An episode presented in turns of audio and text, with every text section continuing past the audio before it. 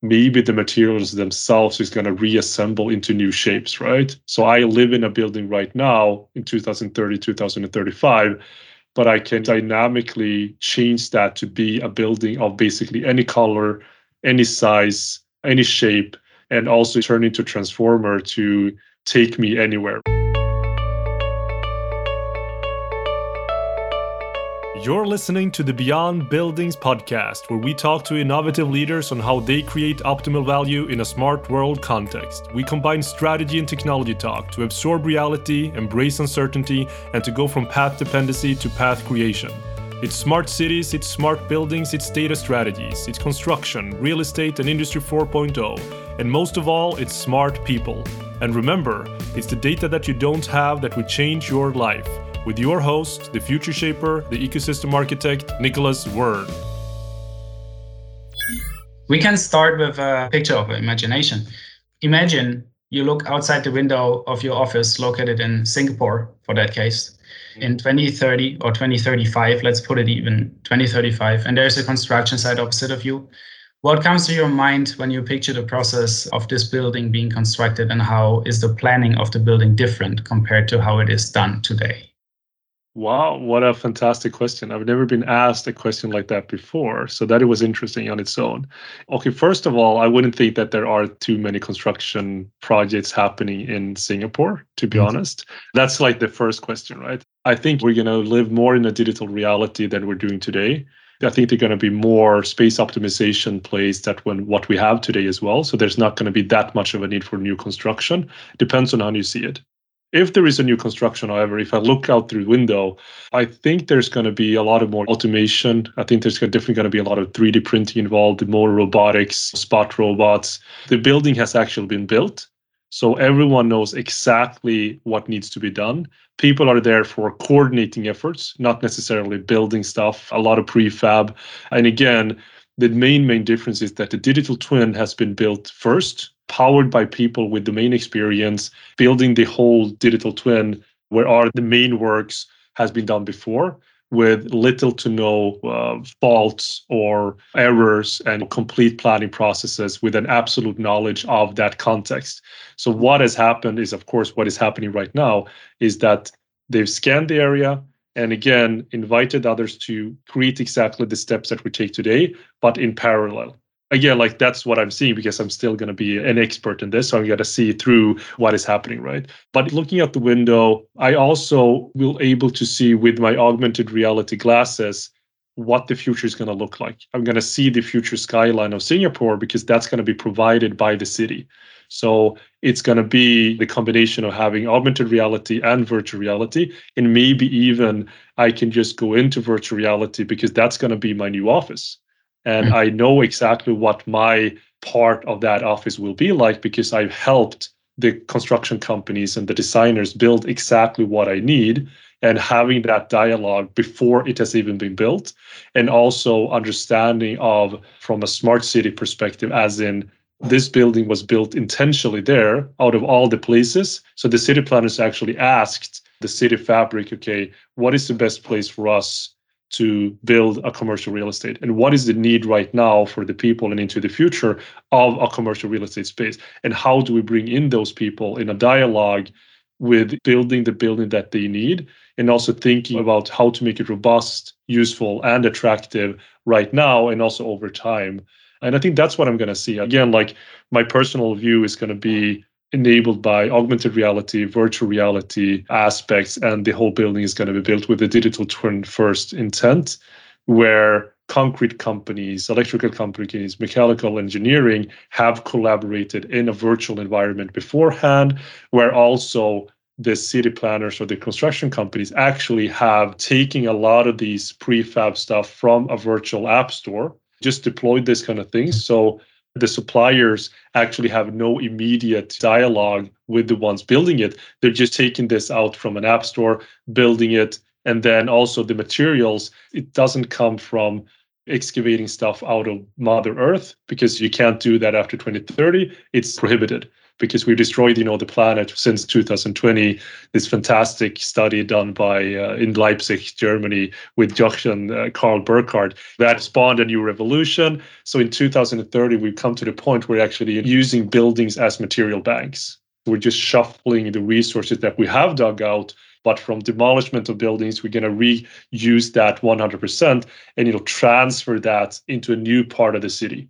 It's not going to be getting stuff from all over the place, all over the world. It's going to be, okay, you're allowed to take material from 20-kilometer diameter, whatever. And those are going to be also the components that are going to build this building. And then again, AI is going to help assemble this building and create a digital twin first. And you're going to be able to track and trace all of this in blockchain so that the guidelines and the sustainability metrics of that specific area, alongside the sustainable development goals, are going to be ingrained into how everyone is working. So there's going to be no cheating. There's going to be no misconduct done by the construction companies anymore. And it's going to happen, again, from a circular point of view. That's what I'm seeing, I think. Thank you so much. That was a pretty good comprehensive picture, I would say.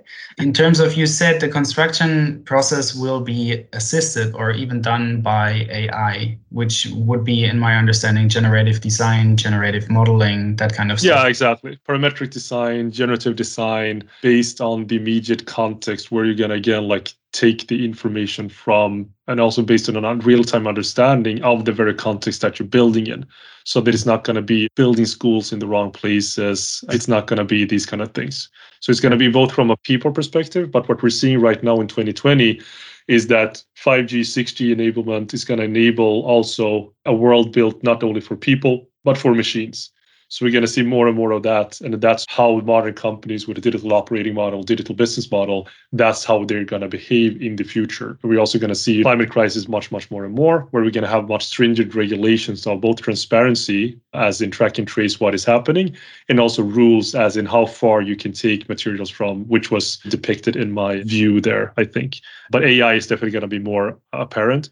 And I think it's going to be a combination of new players, for the most part, to be honest, that can, and again, like have a digital operating model, digital business model, where a lot of the old school companies have, unfortunately, depending on how we see it, failed to capture the digital parts of this industry and ceased to exist in 2030, 2035.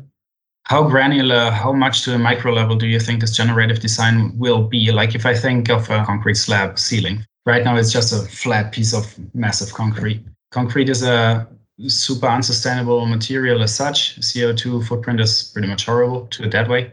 And so one concept would be to save on concrete altogether.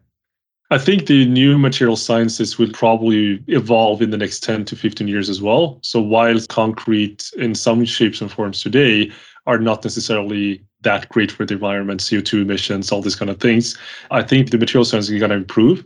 And it's also the point as in, what is the alternatives? I know that the 3D printing company that we mentioned, they can make concrete harden in 3 to 4 days when it takes 28 days today, right? So also looking at it from a monetary perspective, or like the time to completion, or the whole thing as in transporting concrete prefab into a site, as in versus 3D printing something. I think there are so many things that we don't understand the scope and the whole output of what this will lead to from a systems perspective, and not only from what it takes from the supply chain for materials, as well as the materials themselves to evolve. So from a granular perspective, I am pretty certain that this is going to be a world where interoperable digital twins hook together. So you're going to have a digital twin of the concrete. They're going to, again, be stringent rules and regulations, and for blockchain purposes, where you're going to see where the material originated, what has gone in, the effort that has gone into creating this material. And then again, for AI to, you know, make sure that we're going to utilize the best way possible, given the given circumstances, in completing this building at scale. But again, like to answer your question, I think the world will be a combination of interoperable digital twins. So it's going to be extremely granular. Maybe this sounds like if you go back 40 years, we're going to have flying cars. Maybe that's the case. But I'm also at the cutting edge, so I know what is possible. And I really think that, or I hope that, it's going to be exponential advancement in these fields, and it's going to be very few mistakes and very few misunderstanding of what can be done, and extremely well transparency between the materials, how they're built up, and what is the cost and effort for the planet, as well as the profit perspectives and more of a contextual understanding of what goes into this building based on an outcome-driven perspective, I think. So it's going to be much, much more granular than what we see today. Two aspects that I always think about when I try to wrap my mind about how granular it can be and how buildings will be constructed is one, modularization. So you build modules, prefab, and on the other hand, individualization of building parts. Maybe that's a naive idea, but I want to tell you see what your opinion on it is. If I have the requirements for a building and what the walls need to take in terms of which kind of weight load and where how much light I want to have in the end and all these preconditions, and I tell the AI, do that with the minimum amount of concrete, it will give me a structure where there's a lot of holes in it, like radiant concrete. I don't know if that's a concept that you're aware of. So pretty much there are no standard parts in this anymore. I think that goes along a little bit with what I said, right? So where the building is being placed or built, that will also set the requirements of the components of that building. Because if you say, okay, we're going to take stuff from this area, then you're going to have limitations. But again, I think it's less about actual concrete and say, okay, given these resources available to us at any given point in time, what is the best way, not just working with parametric design, but again, like generative design, of building that building, given that we have 3 months to do it in, for this budget, with these resources available, with these rules and regulations, what can be done, and then press a button, and then this is going to be done, and then let's get it done. That's definitely how I see it. I think it's a great question. And I think it's going to be very, very individual or so, like very, place specific, so to say. I think it's going to lean more towards that, definitely. Do you think that the actors and subcontractors and pretty much everyone that is involved within the construction of a building will be drawn into the project by a project coordinator, or will that be also done by a BIM model or a digital twin model and a generative AI, which then selects the perfect partner for it? It's always a transition phase, but if we stay, with 2030, 2035, and if we are in Singapore, they're pretty advanced as well, and also with their city platform. So I think it's going to be more the BIM object. You have a repository of BIM models from the different suppliers, manufacturers, all these kind of things that maybe constitute like 85% of the actual building, so that you're going to reuse, and it's going to be super modular, Lego building blocks, all these kind of things. And then you definitely probably need a project coordinator, because even if it's 10 to 15 years, the rules and regulations in these industries usually take a long time. So there's probably going to be a human component. So it's usually a saying, right? In the future factories, there's a human and there's a dog, right? And then the dog is there to bite the hand of the person because they don't necessarily need to touch anything. That's the whole point. So I think it's going to be definitely a lot of automation. AI is definitely going to be in there. It's not going to be the way that we think about AI right now, as in we talk about it. It's just going to be like an automated process that is powered by AI with an understanding of the context and the outcomes that this building or whatever it is going to be constructed in. So project coordinator is going to be there, mostly for traditional purposes, I would expect. And then it's going to be data stewards and understanding the architecture, making sure that everything flows together fluently, and definitely more digital roles that we don't see necessarily in the traditional industry today.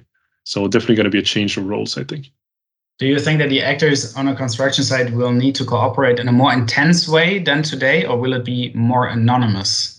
Because the processes are so split up and everybody is called to the site and has a specific task to do, and you don't know what everybody else is doing? Or is it more as a big system of partners who need to cooperate much more to do this complex task? I think like today we have a lot of partners that are trying to collaborate and coordinate these complex tasks with a limited amount of success, to be honest. And I think everyone is going to know more exactly what they're doing, why they're doing it, and fully understanding what everyone else is doing, because everyone has been there during the digital twin creation phase. Everyone has already constructed the building once digitally, and now it's just up to them to do it physically, where they know exactly what to do. You're going to have more virtual reality, augmented reality, HoloLens, which right now, that is going to be more applicable. So there's going to be less of second guessing. And I think like 2030, 2035, people are still going to be in it a little bit. But it's again, 85% is going to be much more automation. We're going to have Boston Dynamics, bots, robots, these kind of things going through the place. It's going to be interesting because why are they building this building, right? And again, that goes back to my first thought that I had when you said in 2030, 35, we're going to look out the window, there's going to be a new building built. I'm not necessarily sure that's going to be the case. I think we're going to live more in virtual reality, be anywhere at any given point in time. We already see it now with COVID that we don't have to be in megacities. We don't have to be there. We don't have to commute. We can get the work done remotely, right? So I think space optimization coupled with more virtual reality and augmented reality, especially virtual reality, is going to enable us to not necessarily grow cities that much, but more space optimization and more ruralification. I mean, move to rural areas more, I would believe. So I think if there are people on site, they're going to have a much easier understanding of, again, what they're doing, what other people are doing, and being able to converse around the shared reality that everyone can understand, both humans and machines. And I think we're starting to see that as well with companies that are utilizing BIM 360. They are utilizing these kind of things. But the problem for that is it's only the stuff that we already know about. It's the walls, it's the assets. What needs to be tied in is everything else. The scheduling, the contract, the context, all these kind of things into a full-fledged digital twin. But again, when you have that, you create the building first. So there's like no room necessarily for error for the most part, especially in 10 to 15 years. And if that's not the case, I want you to call me. And why didn't you do your job, Nicholas? Because I'm going to make sure this happens 100%. Sounds interesting enough that it should happen. We've taken the example of Singapore. What do you think will be the difference to Europe? So Europe is different countries. And in the different countries, we have also different cities and different regions, right? So I think it's going to be extremely diverse. But let's say if we take, we compare the city of Singapore to take Gothenburg, where I'm at. So it's definitely a tough one to answer. But I'll try to. So we look at the global dynamics. We see that China, APAC, Asia have come a quite long way when it comes to making decisions at scale, have much more of a cashless society, have fared much better now during COVID because they have more of a response, a digital response than counterparts in Europe as well as in the US, right? So we're probably going to see a dynamic shift where China is the powerhouse of the world, fortunately and unfortunately, depending on how we see it. Sweden, and if we take Gothenburg, for instance, here in Gothenburg, we have a lot of automotive companies. So the automotive company has probably been taken back to China or elsewhere. So Gothenburg is now a ghost town. So nothing is built here anymore. It is what Leipzig was 10 to 15 years ago. A lot of different places. We're still a great university, but not a lot of job opportunities because everything has moved away to China. And Sweden as a country as well hasn't been competitive enough when it comes to AI enablement at scale. We can't make decisions. We're falling behind. We're really good at innovation when it comes to silo-made specific stuff and unicorns, all these kind of things. But from a societal level, we've misunderstood degree of immigration and forgotten that it's actually about integration. So that has led to an implosion of a lot of our values and core values. We see that right now here in Sweden as well. So I think the macro dynamics are very important when it comes to everything. So just seeing Europe, it doesn't cut it. It's going to be, what part of the city is going to be very place specific. But I can actually say the global dynamics is probably going to change in the favor of APAC, especially China, in the next 10 to 15 years. I see that already. The easy answer is it's going to be very contextually specific from one perspective, as in what gets built and if it gets built and why it gets built. But at the same time, companies with digital operating models or digital business model will also have a global landscape to do stuff in. But if we also go back to what I've said before, and if we take that as a valid point, as in this is what the future will look like, then that will also spur regional development and less globalization, especially when it comes to physical products. So even if you want to build something in Gothenburg, because the limitation of not taking fantastic marble from Italy anymore, actually just taking fantastic marble from Italy that was in a building built beforehand regionally, I think that's sort of maybe more of the sustainability perspective. So I think the physical world is going to be very immediate, whilst the digital world is going to be, of course, very global, right? And it's going to be very place specific about what is happening from a media perspective, whereas global regulation when it comes to sustainability metrics, they're going to put a power on what can happen as well, I think. So this dynamic lab, but I think targeting like Europe alone, how different countries as well as cities, as well as regions can be. So I think it's very, very different. I got you right on the fact that you think cities will not be so hardcore rushed as they are nowadays because you can stay more remote and do the same thing than you do in the city. I really, really think so. If you look at younger generations, older generations are like, okay, boomer, you're not real friends because you never met in real life. I look around at the people, even the people in my generation, I'm born in 1984, the people that played Halo, they missed that level of friendship of going at it together, solving things in World of Warcraft. And I think we're going to see more of that world appear as almost like an alternative reality. It's called like metaverse and multiverse enablement. If you look at Ready Player One in 2030 through 2035, that's sort of like depicting parts of the society. I think we're going to have like an alternative something. You can have a mansion in the digital realm, but we have apartment that is very, very limited. But the technology is going to enable us to do more with less. That's the deal with technology.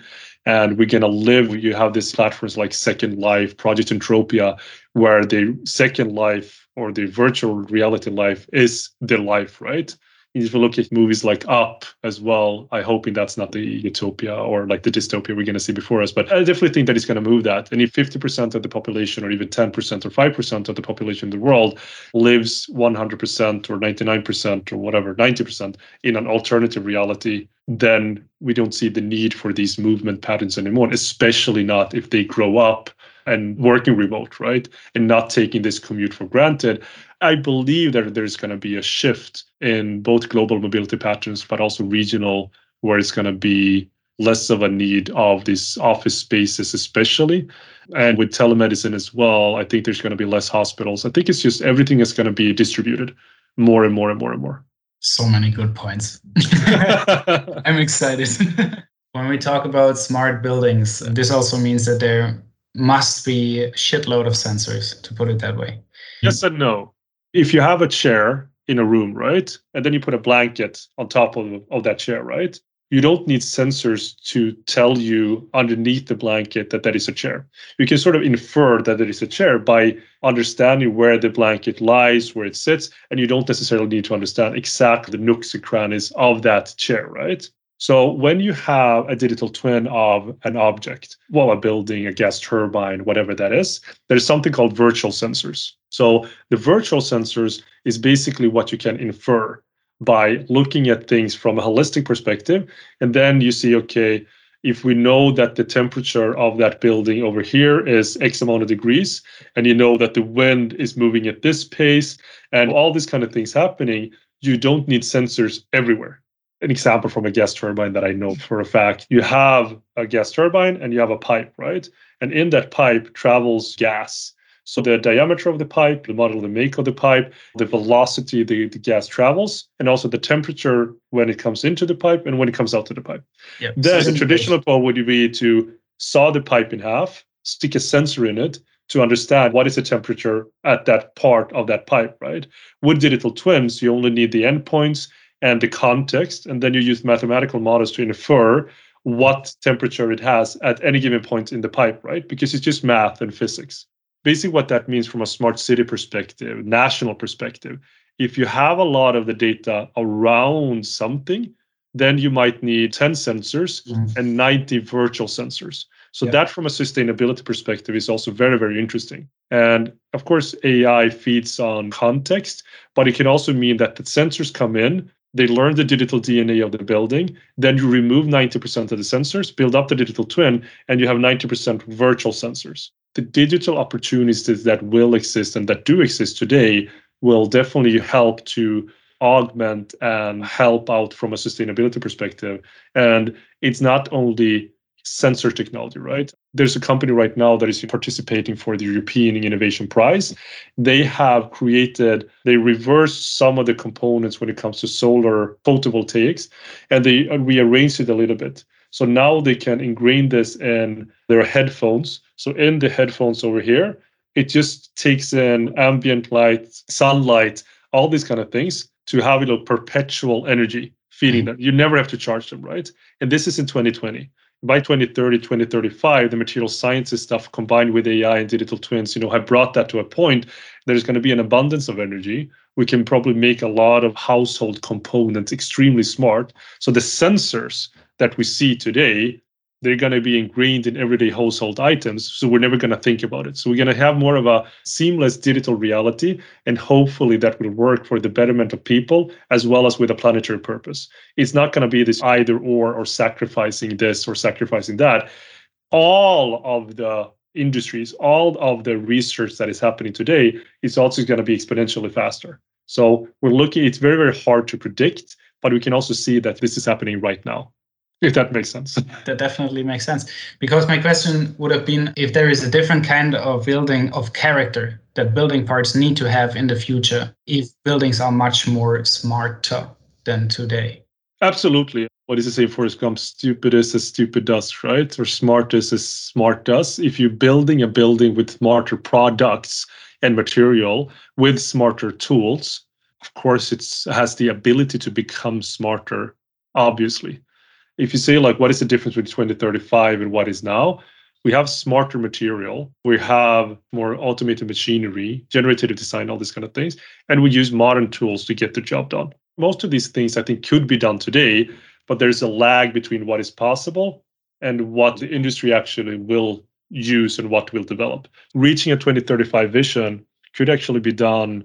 Depends on how you see it. Industry en masse, it could be done today. The cutting edge in 2030, 35 will be beyond anything that we can understand and comprehend as cutting edge today, I would expect.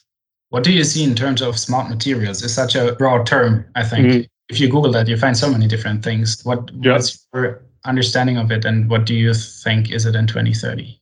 The smart materials that are being applicable to the industry at large is probably the stuff what I talked about, the cutting edge that we have today. The cutting edge stuff in terms of smart material in 2035, they're going to be something that we can't comprehend right now. It would be really, really difficult to speculate on what that could be, to be honest. I know that they're printing organs, right? So bioprinting. We combine what's happening with, you know, Elon Musk with this like Neuralink. We have shows on TV, HBO, like Westworld, right? Where you have 3D printed humans, which we can do, right? So if we just bring these things together, we can have the option, do we want to stay as meat bags, humans, or do we want to upload our conscience and our very being into something else? And why would we look outside the window and see construction of a new building if I can maybe upload myself to somewhere and then 3D print myself? If we are at that level of being able to transfer our intelligence into something else than us people, why would we do it in such a fragile something as bodies? And then what would that world look like? I don't know. So I think the whole concept of trying to predict the future 15 years ahead at this given point in time is interesting, but I think it's going to be exponential. We don't see what will happen because there are so many advances in so many different industries that in 2030, 35, I think like the existential questions, will there be a need for construction? That is a fundamental piece that I think is the most interesting to cover, right? In terms of material sciences, research traditionally today, that's maybe like 20 years coming from cutting edge stuff, research, and then making it to mass market. But with the advent of digital twins and, you know, collaboration purposes, also that will accelerate. So what we see beforehand, where that has taken, you know, 20 to 30 years, that will only take maybe, 5 to 10 years, right? And then in 2030, maybe that will have gone from 10 years or 5 years into 2 years. So the exponential increase in applicable solutions reaching mass market, which just happen faster and faster and faster and faster when it comes to a point there where it's, again, like, is it applicable for humans for machines or for cyborgs in a better way, humans augmented with machines? It's interesting. It's a little bit too hard to understand exactly what is happening, but the level of computation power that we can achieve, not just in the cloud, but distributed intelligence within the buildings, within sensors, within, very fabric of things, is also going to lead to amazing stuff, to be honest. Just thinking about that one, maybe the materials themselves is going to reassemble into new shapes, right? So I live in a building right now in 2030, 2035, but I can dynamically change that to be a building of basically any color, any size, any shape, and also turn into Transformer to take me anywhere, right? Maybe that's the case. Things are happening so fast, and it's not the future that is faster than we think. It's the present that is much, much faster than what people think, I believe. I will also give you a call when I find out that my building is a transformer machine and say, you've done the job. Pretty good. We talked about technology, and it's going exponentially, completely on the same train here. When I think about people and humans, I'm not so sure many times.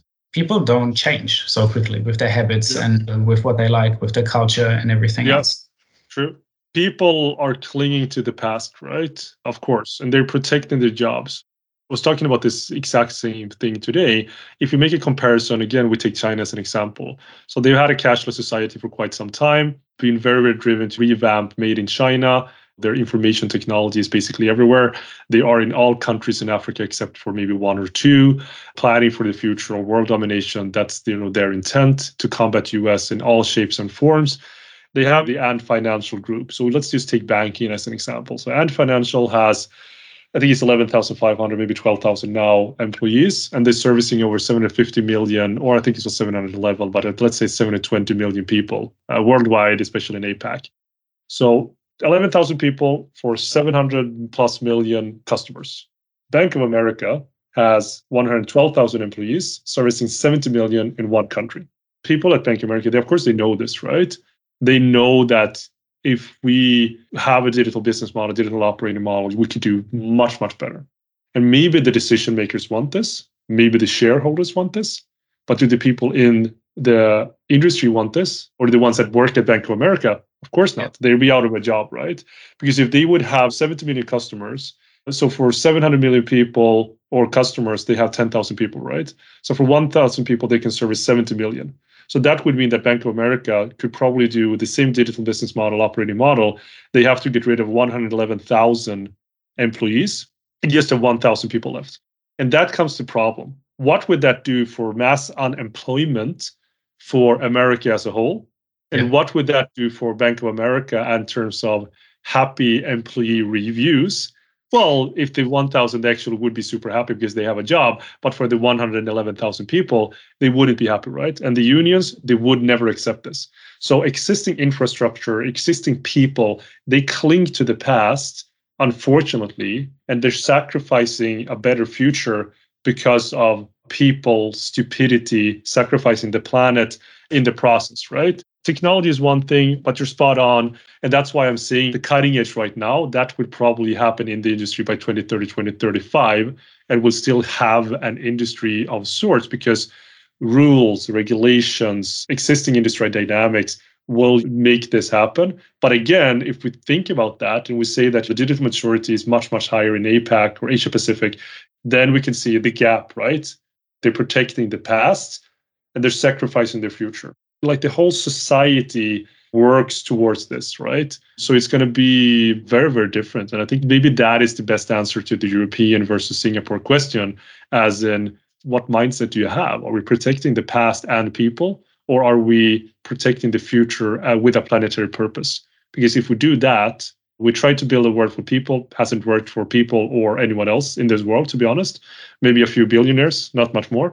But if we do it differently, I think that's definitely what's going to set the agenda, what is achievable, and where industry dynamics, people in high and low, and especially low positions, and unions and industry dynamics will, again, try to protect what exists, but new startups will eradicate existing ways of working, hopefully in a smooth transition. But I think we're going to see a lot of turmoil in traditional industries like construction, real estate in the next 10 to 15 years. And it's the ones that have a digital operating model, digital business model, they will succeed even more so than the ones that, again, do not. Okay, this would have been my next question, what your view is on the construction sector, because right now it's such a stagnant, super conservative industry, and everybody, many people that you talk to say that they will stick to their business plans for a long time and that they will be quite resistant. Most people don't like the unknown. I love the unknown because I don't like it when I know stuff. I just like it when I don't know stuff. Reading Clayton Christensen, Innovator's Dilemma, and about the disruption, it has happened in the past. It's always happened, right? Every empire, every industry has fallen because they become lazy. They don't want to change, right? So this industry will be disrupted, like everything else. Will it take a long time? Not necessarily. I think like the new startups that we're seeing, if we take that into theory, right, or like into practice, that a company like Ant Financial needs 1,000 people to do the same thing that a company with 100,000 people needs to do, then how many new startups do we need to completely eradicate existing construction companies and get the work done much, much better and much, much faster? It's a simple sort of like equation. And I think once we hit that and we see that, then it's going to be this force combined with sustainability metrics and all these kind of things that are going to put a more of a demand of transparency and sustainability, especially transparency. And transparency is not synonymous with real estate nor construction. And that demands another kind of company that can only be found by startups and scale-ups, because, again, traditional companies, they will just know we can't do this. And unfortunately for them, when it comes to that point, they will not be able to do that at all at the same speed as is necessary to get the stuff done. I think they're going to be disrupted for sure. What's your opinion about Katerra? They tried to do it really differently and they did a quite good job in... No, they did not. I think their idea was okay from the beginning, but it's not the big that eat the small. It's the fast that eat the slow. And when you enter a new market, and I think they tried in the beginning with digitalization, hired a lot of people, billions spent. What they did wrong was to acquire slowness. They acquired existing companies to get an installed base and to get to know where they wanted to go, but it's not digital. They acquired slowness. They acquired existing industry dynamics and expected different results. Never going to happen. This was a failure from the beginning. It was never going to work. Never. How do you make a business which is so truly physical, like construction, digital? It's just like modern tools to get ancient jobs done. But you look at what are the jobs to be done, again, quoting Clayton Christensen, but what are the jobs to be done, right? And instead of looking at it from PDFs and Word docs and project management tools made for people, we're looking at it with modern tools, how to get the jobs done, working with parametric design, generative design, intent, AI-first strategies, understanding that we need digital business models, digital operating models that can scale and reuse intelligence and be applicable to any part of the world at any given point in time. And that is not existing companies. It's not necessarily scale-ups and startups either. It's these new companies which understand the past, the present, and the future. Okay. Another question, because you mentioned it so much, China and Asia, they are going for world domination and they're doing an okay job at the moment, I would say, at least. Yeah. Will we see brain drain from specific parts in the world which are not Asian and not China to China? We're already seeing it, definitely, right? Directly and indirectly. So yes, absolutely. And I think, again, if you look at digital twins as a technology, the knowledge transfer aspects when it comes to recording reality, transferring knowledge from systems as well as people into a shared reality, that's a brain drain if I've ever seen one, right? You're talking about the skill shortage gap in this industry. Construction companies, real estate companies, they have a hard time hiring new people because it's not an attractive business to be in. Very low digitalization. I'd rather be a developer working for Unreal Engine or Fortnite stuff or game development or crypto space or whatever than being hands down dirty in a job, which is super risky. So I think, again, the knowledge transfer from existing people working in industries into digital twin perspective, modern technologies will definitely happen. That will act as boundary spanning objects for past generations into new generations. So the brain drain will happen not only from China, but more from a people perspective into machine related ways of working. We can't go back from that. So humans are, of course, being replaced by machines at some point. And it's really, really important that we have to find that balance so that we don't eradicate ourselves or take ourselves out of the equation until we can upload ourselves into the cloud so that we also can become humans part machines, I think. If we do it too quickly, then it's only going to be machines. If we do it good enough, there is a chance that we know we can fly to Mars. We can just upload an intelligence and you'll take a shuttle to Mars and then live there. But again, if we have that level of competence, why would we need to go there? We can just design a virtual world. It's all these kind of things, right? It's too much to think about. It's so cool to speak to such an explorative person. When I was like 17 or 18 years old, I had this imagination of a truly digital world which you cannot differentiate anymore. And what would happen, and it blew my mind. I had a night in which I couldn't sleep because I was so busy. Yeah. But I mean, like, that's exactly where we're going towards. Isaac Asimov, right? He had like the final question. How did the universe start or whatever? And again, this is so on a tangent right here. It's basically now when we can record reality, we can use it sort of mathematical precision, working with AI, with gaming engines and all these kind of things. Just in the next 20 years, we're going to see like exponential deepfake stuff. Again, like we can't discern reality from the virtual reality and what is real, right? It's going to be impossible. News is going to be, how can we discern what is real from what is not? Blockchain could probably be tampered with, all these kind of things. It's going to be really, really hard for us as a human species to understand what is real and what is not. And the thing is also, when we get to that point, we also have the ability to almost manufacture, again, a new reality. And that brings back the simulation stuff Elon Musk and everyone else is talking about. Are we living in a simulation? I don't know, who cares? But once we get the ability in the next 50 years, 100 years, even 200 years to create realities, I think that in itself is such a crazy point of singularity that it's really hard to think about. Maybe as a last question, a bit more down to earth for the construction sector for the next, let's say, 5 to 8 years. I think I have heard a lot about your best case scenarios and what you think will happen when things go exponentially. What would be a worst case scenario in terms of slow development? I mean, the worst case showstopper? Yeah, the worst case is, of course, we kill ourselves in the process in the next 15 years. That's great for the planet, not great for people, obviously. Someone unintentionally explodes a nuclear bomb or whatever, right? Or creates a black hole somewhere. Okay, that is the worst case. To the construction sector. Yeah. Well, maybe it happens in construction, who knows? So the worst case for an industry perspective, I guess, if you're looking at from the existing players right now, would be to all the stuff that I'm saying that will happen, that actually happens, right? That is their worst case. That their 100,000 employees will just be down to 1,000, or that they're out of business. That is their worst case. As far as worst case for the industry is that it stays the same. It depends on what role you take in terms of, am I in the industry? Are we looking at the industry from the outside? But yeah, being part of the fantastic group of status quo people, I don't think that would cut it. I think that's my worst case, that the startups have failed to go into this business, failed to realize what is possible. And in 2030, 2035, we can't use virtual reality. We can't use augmented reality, my glasses that I use every day for everything else. I can't use it to see the future skyline of the city because the traditional industrial construction is just stay the same. And that for me is like an ultimate dystopia, to be honest. Okay, perfect closing sentence, I guess. Yeah. Okay, Nicholas, thank you so much. Perfect. All the best. Talk to you soon. Bye. Thank you so much for listening to the Beyond Buildings podcast. Remember to like, share, and subscribe. And if you like this episode, make sure to tune in to the next one and also see if other episodes could be something for you. Your host, the master of the metaverse, Nicholas Wern.